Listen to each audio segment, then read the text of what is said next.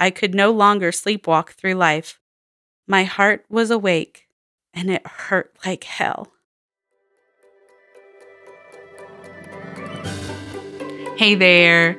If you believe in God and aren't really sure what to do with that belief, or if you personally know Jesus and want a deeper relationship with Him, then this podcast is for you. I'm Rachel Middleton, and welcome to the Bookcast.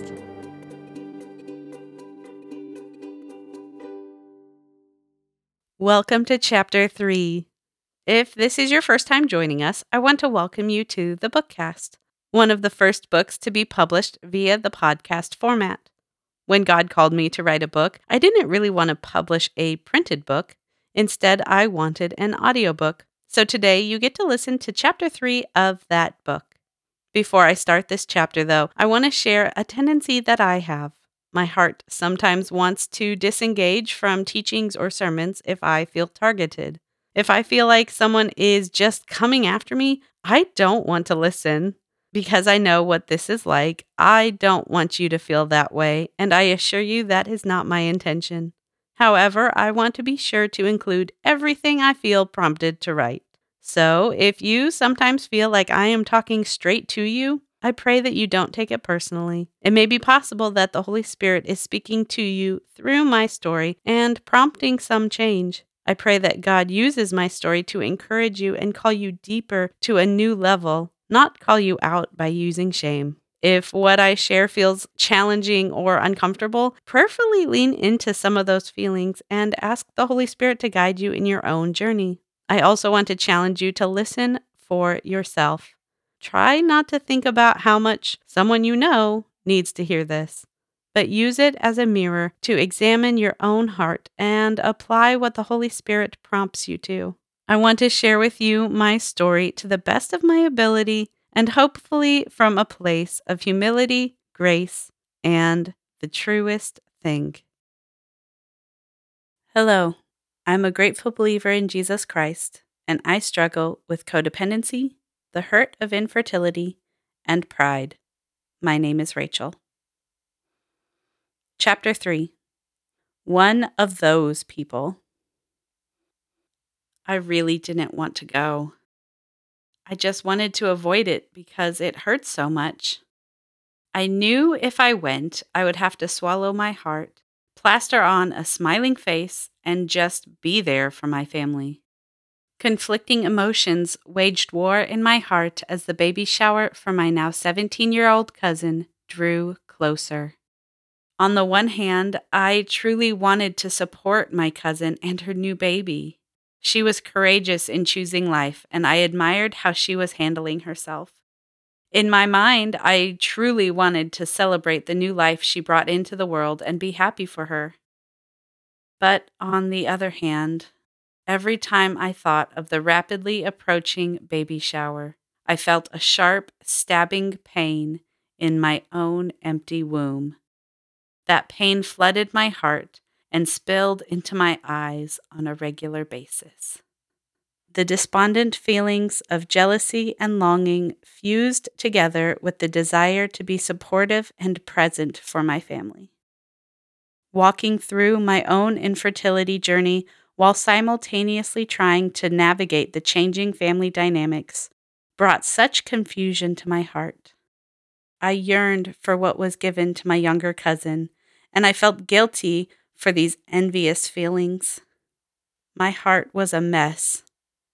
And more than anything, I just wanted to ignore all of these emotions. After I heard that my cousin delivered her baby, I desperately wanted to fall back asleep emotionally. I just didn't want to feel in general. I tried to hit the snooze button over and over. I wanted to sleepwalk through life again, hoping to leave the sludge at the bottom of my heart undisturbed. And I might have been able to do that, but breaking up with my best friend and feeling the loss of my identity that came with it shook me so violently that there was no possibility of drifting back to sleep now.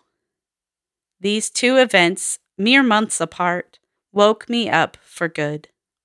I could no longer sleepwalk through life. My heart was awake and it hurt like hell. Wake up calls. I imagine these two events as the first and second wake up call from my loving Heavenly Father. The news about my younger cousin's pregnancy and the searing pain in dealing with my own fertility issues served as the first wake up call. For this first wake up call, I imagine Father God gently sitting on the side of my bed, stroking my hair and trying to rouse my sleeping heart in the most gentle and loving way possible. I can almost hear him say, Rachel, it's time to get up.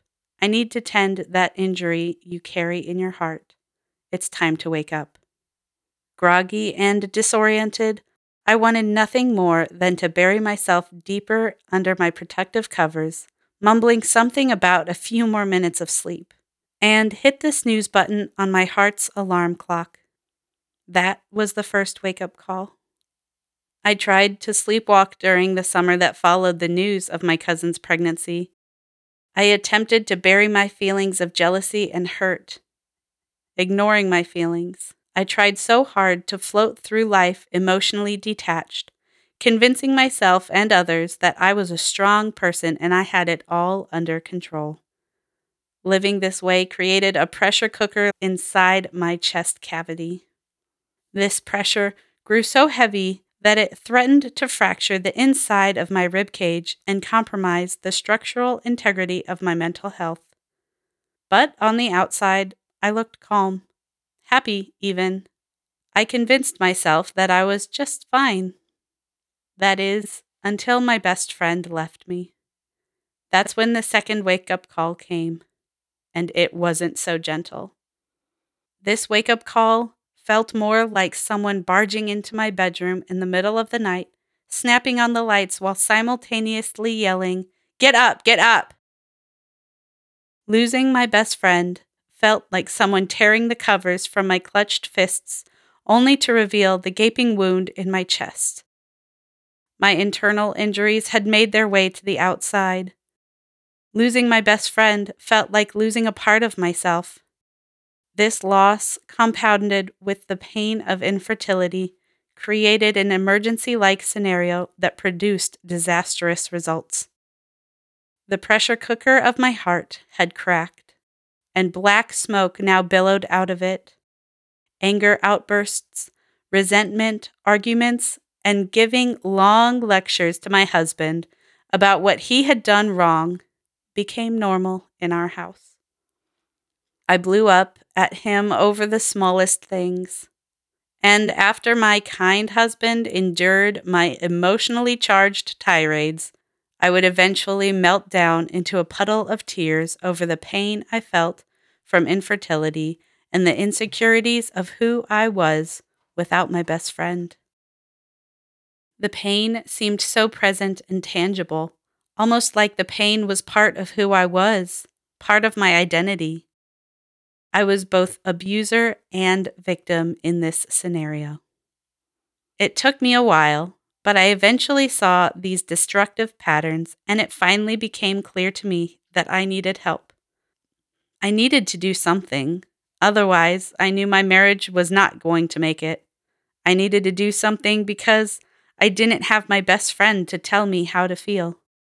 I needed to do something because I felt the tremor of my inner world collapsing around me. It was in this time that I knew I had hit my bottom. These two events revealed to me the true condition of my heart. I was fully awake, and I could now feel the stabbing pain deep inside my chest. What I needed was an emergency room for my heart, a place that would perform open heart surgery on my emotions and then provide a safe place for me to recover from such a procedure. I was in desperate need of a safe place to process my thoughts and feelings. I had only ever heard of one place that fit that description the emergency room. If the church is a hospital, then the Celebrate Recovery program is most definitely the emergency room. It's a 12 step recovery program for all kinds of hurts, habits, and hangups. From the outside, it might look similar to other recovery programs like Alcoholics Anonymous. However, Celebrate Recovery is special in that it is completely centered around Jesus and it spans all issues in life that a person may face. Before hearing of my cousin's pregnancy, I hadn't really considered attending Celebrate Recovery. When I would hear about it, something in my mind whispered that I didn't need to go to Celebrate Recovery. Something whispered that it was only for people whose lives were really messed up. Those whispered thoughts kept me from getting the help and support that my heart longed for. It stopped me from going. That whisper in my mind was pride. I didn't want to be seen as one of those people. I wasn't that kind of person. I didn't have a drinking or a drug problem, and I certainly didn't want others thinking that I did. In my mind, the kind of people who needed a 12 step recovery program were the kind of people who were below me and who didn't have their life together. I had my life pretty well together. Other than the hemorrhaging wound inside my soul, I thought I was good. I had a job, a husband, two dogs, bought a house, and I was even getting involved with our kids' ministry at church. Pride's voice rang in my ears that I wasn't one of those people and I didn't need that kind of help. I believed this lie until I couldn't stand to hide the hurt anymore. I felt my heart collide with the pavement of the absolute lowest and worst part of my life. I finally hit my own personal rock bottom. There was nowhere for me to go but up. In desperation, I looked for a light at the end of the tunnel, hoping that I'd see an end to the pain of infertility and loss of identity. I saw the upcoming baby shower as a proverbial finish line, while I thought to myself, if I can just make it through the baby shower, I'll be okay. But the thing is, God wanted more for me than just to be okay. He wanted to heal and restore me. He wanted to make me whole. At this lowest point in my life, it felt like I had no pride left. I no longer cared if others saw me as having it under control. When my heart was drowning, it didn't have time to worry about what others thought of me. I knew that something needed to change, so why fight the stigma?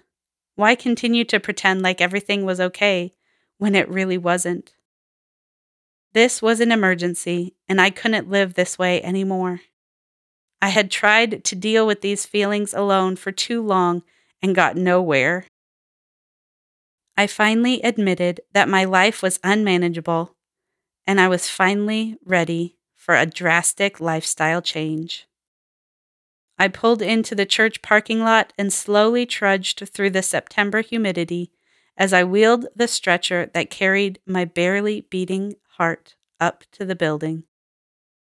As I entered, I prayed that this program could help me find a way to just make the pain stop and get through the year intact. So I set aside my pride, admitted that I had to work through some issues, and finally walked into my first Celebrate Recovery meeting. My struggle with pride. Admitting that I had a problem was extremely difficult for me, but I just couldn't pretend anymore. My life and heart had spun out of control. It seemed like I was triggered by everything.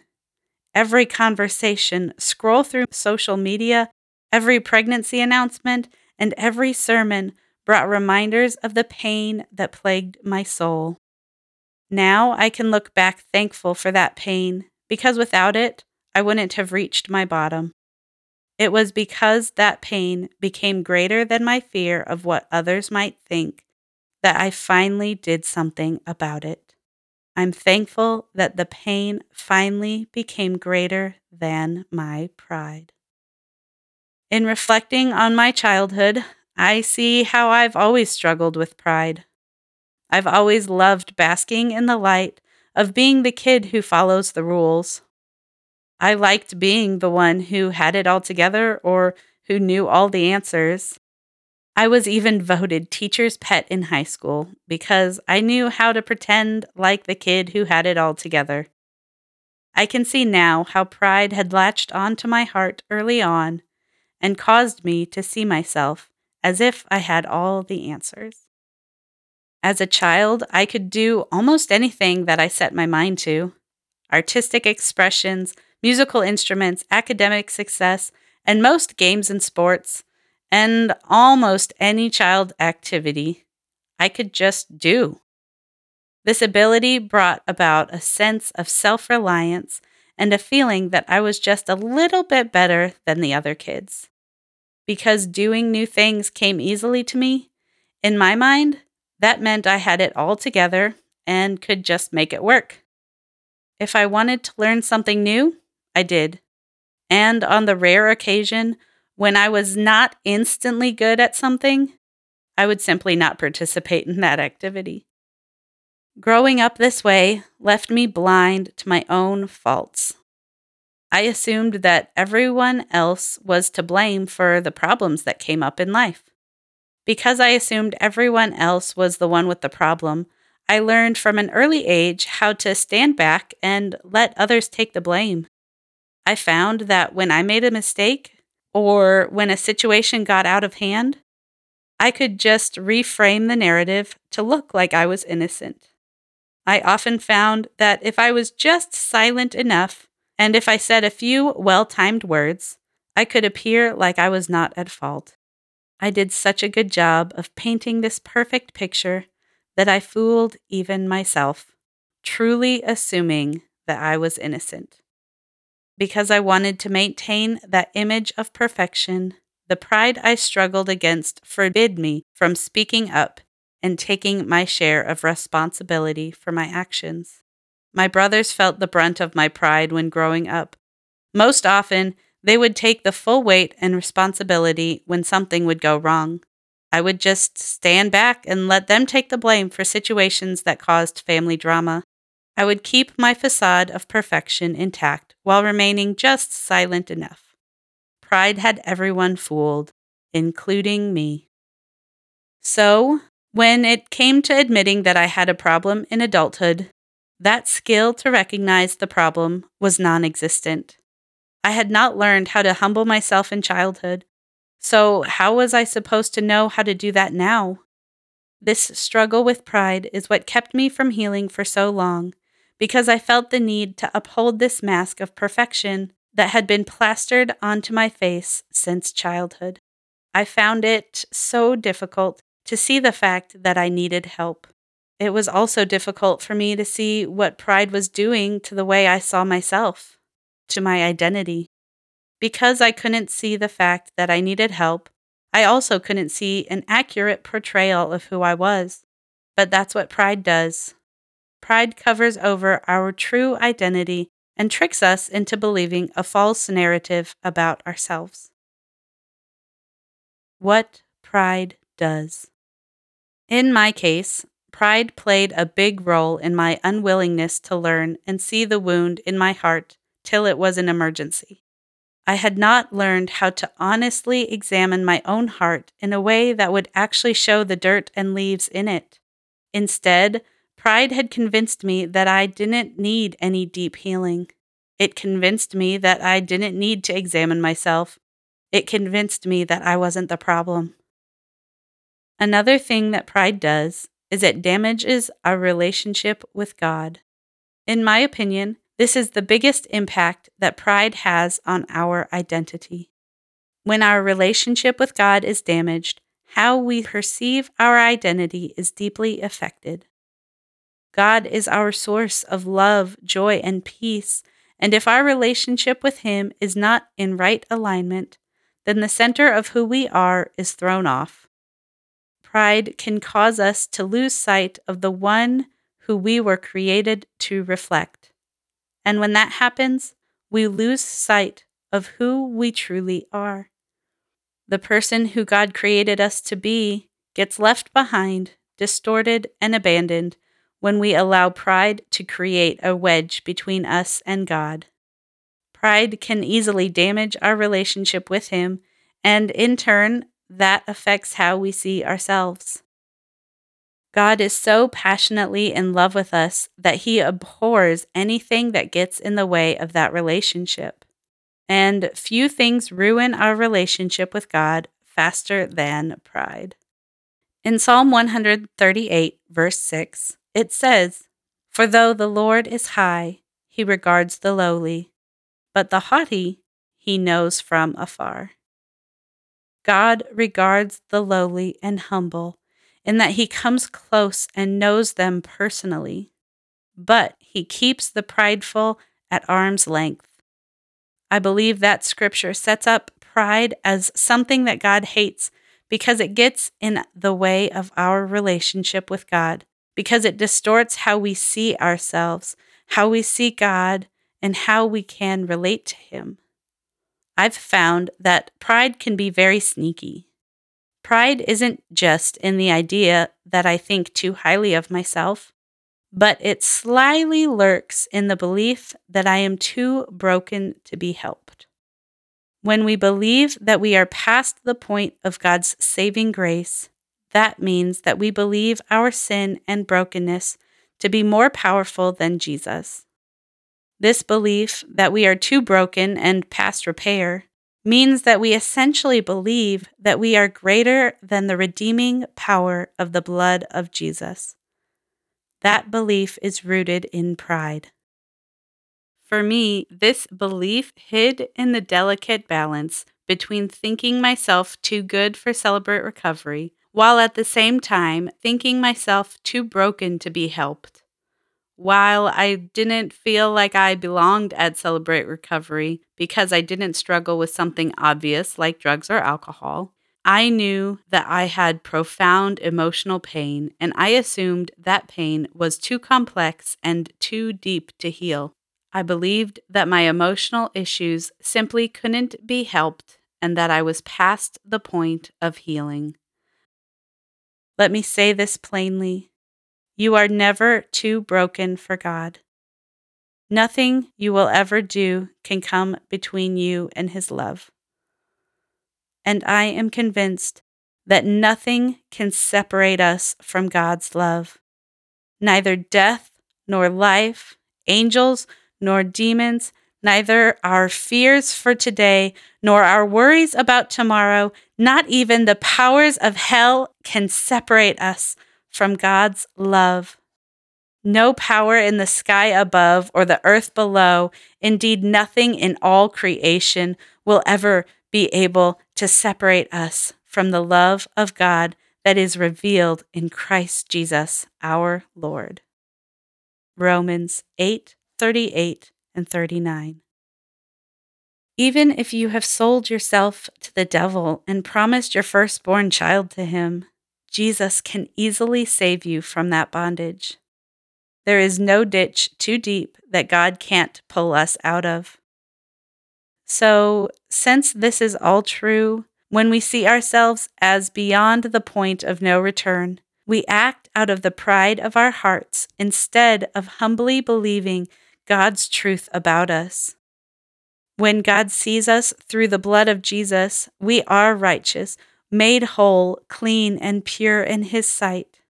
So, if God sees us as pure, when we choose to see ourselves as anything other than the way He sees us, that is pride. It creeps into our identity, is present in self deprecation and haughtiness because both distort how we see ourselves. When we humble ourselves and come to God through Jesus, all he sees is the miraculous work of the cross. He sees us as righteous children. Pride holds us back from a close and intimate relationship with God. And without a close relationship with Jesus, living out of our identity in Christ is impossible. This is how pride affects our identity and hinders us from becoming the person that God created us to be. Identity boils down to how we truly see ourselves and how we relate to God. And if our relationship with God is distant because of our own pride, then there is no way we can have an accurate view of who we are in Jesus. When we lose sight of who we are in Christ, pride is right there with us, distorting our view of ourselves. For me, I was able to disguise pride in a false humility and self deprecating humor, but there was no fooling my own heart. When I eventually hit rock bottom, I finally could look past the pride and see that I needed help. Taking off my mask. During the height of the COVID pandemic, I saw a mask that has stuck with me ever since. Someone had taken a photo of their nose, smile, and chin and printed that photo onto a mask that they could wear as they entered stores. I had to take a second look because at first it caught me off guard and it was a bit unnerving to see someone in the store with a straight smile that never changed. It was only after several seconds that my brain registered the fact that it was a custom mask I was looking at and not the person's actual smile. The person underneath the mask could have been sad or angry, distressed or surprised, and no one would have known because from the outside appeared they were smiling. For a long time, this was the reality for my emotional life. Emotionally, I had made a custom mask that had my smile printed on it. On the outside, I looked happy and fine, but underneath, I was in anguish. I felt as if I couldn't remove my mask because I didn't want others to know how much I was hurting. My pride didn't want me to show what was truly going on under the facade that I had created. I wore this mask for so long that even I was fooled into thinking that I had it all under control. When I first heard about Celebrate Recovery, I hadn't hit my rock bottom yet. I still had on that mask, and I assumed that I could help those people. I actually believed that perhaps I should serve and become a leader for Celebrate Recovery since I had learned how to forgive a male family member who had abused me. I thought that since I had it all together, I assumed that I could just walk in and help all of those people find healing. Blinded by my pride and deceived by the fake printed on smile that covered my true feelings, I couldn't see how much help I myself needed. I thought I had everyone fooled. From the outside, I looked happy and I looked like I had it all together. However, I couldn't keep on that mask for long. I couldn't breathe under the suffocating fake smile I had plastered to my face. It was this facade that kept me from seeking the real help that my heart needed. It was my pride that kept my heart from the healing process for so long. But finally, I let go of that pride, peeled off that fake smile I had worn so cautiously for years, and marched into the doors of a Celebrate Recovery meeting. It was in the general meetings on Tuesday nights that I found a safe place to process my emotions as they happened. I could cry and not feel judged. And it was in the personal journey through the step study where I worked through the Celebrate Recovery's 12 steps that I learned how the pain from my past colored my view of the present. I could share my story and my feelings, knowing that I would not be the subject of gossip. Celebrate Recovery created a safe space for me to ask God tough questions and work through the immense pain that was oozing out of my chest. I started attending Celebrate Recovery because I needed a way to somehow attend the baby shower for my cousin without collapsing from my own pain of infertility but I ended up staying with the program, working through the steps, and learning how to live a life without an emotional mask. When I finally set aside my pride and took off the mask, I was finally able to accept help from others and begin the healing process. Victory. Now that I actively resist pride, I can recognize it a bit faster than when I first began my journey. However, it is still an ongoing battle to recognize when I am acting out of this facade or when I'm acting out of my true identity in Christ. For me, victory over pride is truly seeing myself for who I am made to be in Christ. I don't want to imagine myself better than I am because without Jesus, I'm really not impressive but I don't want to imagine myself worse than I am, because then I speak out of pride that in my filth and brokenness is somehow able to cover over the brilliance of His transformational love. In my life, victory over pride looks like the first three steps in the Celebrate Recovery program. Step one, we admitted we were powerless over our addictions and compulsive behaviors that our lives had become unmanageable. I know that good itself does not live in me, that is, in my sinful nature, for I have the desire to do what is good, but I cannot carry it out. Romans 7:18. In this first step, I see that pride has no room in my heart when I step out of denial and see that my life is not as put together as I would like to imagine. This was the biggest obstacle in my recovery by finally walking into Celebrate Recovery on that September night in 2016, I finally admitted that I was powerless over my unmanageable life. Step 2 We came to believe that a power greater than ourselves could restore us to sanity. For it is God who works in you to will and to act according to his good purpose. Philippians 2:13 here I had to set aside the pride that said I was too broken to be helped, too messed up for God to heal. At first, I didn't think that attending Celebrate Recovery would make that big of a difference because I was too messed up. But eventually, I had to come to a point of actually believing that God could do for me what He does best. I came to believe that God could restore. Step 3 we made a decision to turn our lives and our wills over to the care of God. Therefore, I urge you, brothers and sisters, in view of God's mercy, to offer your bodies as living sacrifices, holy and pleasing to God. This is your spiritual act of worship. Romans 12:1. I have to continually set aside the pride I face and submit to God's will for my life. I've heard it said in recovery that turning our lives over to God is a once in a lifetime experience. But turning our wills over to God is a daily choice. That daily choice to lay down my own ideas and instead choose God's plan takes a humble heart. If I submit to what God has for me, then I walk out of a place of humility and grow deeper in my identity in Christ. I didn't want to go to celebrate recovery at first. I didn't want others to think that I was one of those people. I didn't think it would help or even make that big of a difference. And I wanted to do things my way, not God's.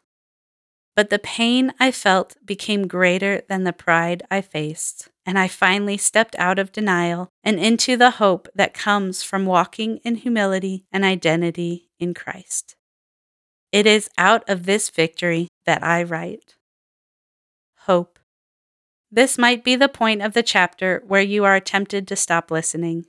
This might be the section that you choose to space out and passively let the words float through your ears. You might only be here to listen to my story, and you might not want to grow in your own walk with God. Dear listener, if that is the case, and if you feel tempted to stop here, I want to gently encourage you to take a moment and honestly reflect on your own heart to see if there is any pride.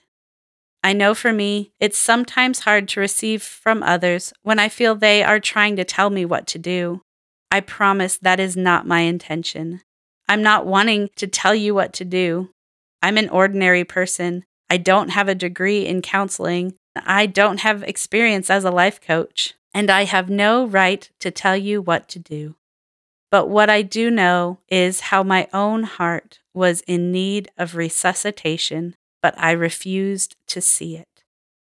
I put off the help that I needed for so long because I refused to take a moment to reflect on what was actually going on in my soul. Before hitting my rock bottom, I would have probably turned off this book at this point. So I want to challenge you to fight that feeling and listen with an open heart. Do you feel like you have it all together and don't need healing? Do you feel like you've been wearing a mask with a printed on smile on the front? Are you afraid of what's under the mask? Do you need an infusion of hope? Is there something in your life that is unmanageable? Like me, have you faced a point in your life where the pain you feel was greater than the pride you faced? Do you hear the Holy Spirit whispering something to your heart? Let's take a moment and listen.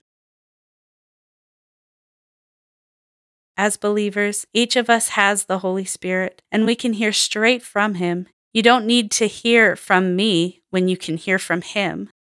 So I want to take a moment and invite the Holy Spirit into this space. Let's make some time for us to listen and respond. If you feel comfortable, I encourage you to repeat this prayer with me out loud, not because the words themselves are magic, but because I believe there is power in speaking out loud. So when you are ready, pray with me. Holy Spirit, come and fill this moment. Incline my heart's ear to hear from you. Help me open my heart to your voice. Jesus, is there an area of my life where I'm living out of a place of pride instead of my identity in you? Please show me.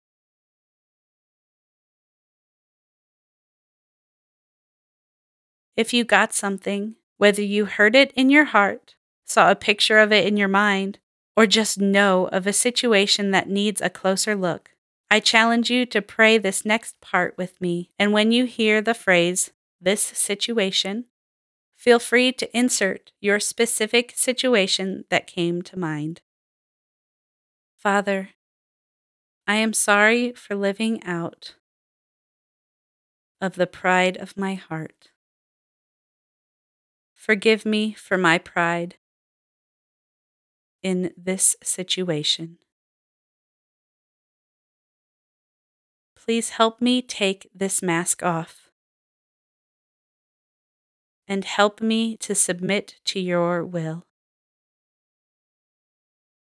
I cannot do this alone. I admit that my life is unmanageable. And I believe that you can restore me. Help me submit my will to you every day. Jesus, I want to live a life of continually growing in our relationship and continually maintaining the pool of emotions in my heart. Help me to live out of my identity in you and not out of the pride of my heart. In Jesus' name, amen. Resources. In the show notes today, I have put a link to find a Celebrate Recovery in your own area Perhaps God has put it on your heart to find one near you. Or perhaps He's prompted you to seek counseling or some other form of recovery. I want to encourage you whatever God has for you, do it. Take a step in the right direction as you grow in your identity in Jesus. Thank you so much for listening to Chapter 3 like I said in the intro, I hope that this has served as a mirror for you to examine your own heart However, if you do feel like the Holy Spirit brought a name to your mind who needs to hear this, go ahead and share it with them now because who knows, maybe they will join in this journey with you. I pray blessings on that journey and hope that you have a blessed day in Jesus.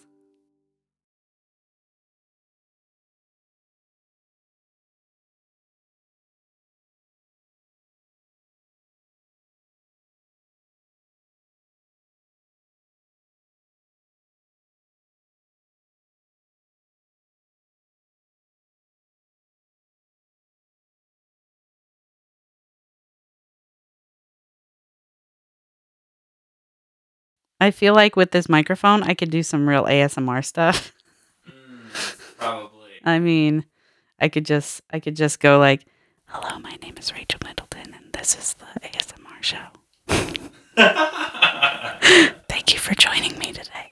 Today I'm going uh today I'm going to be opening up this wrapper that uh the the remote for the lights is in. I hope you enjoy it.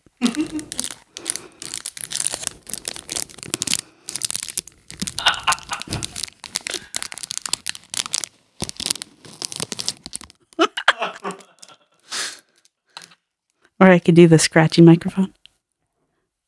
And now I'm going to scratch the microphone with my nails.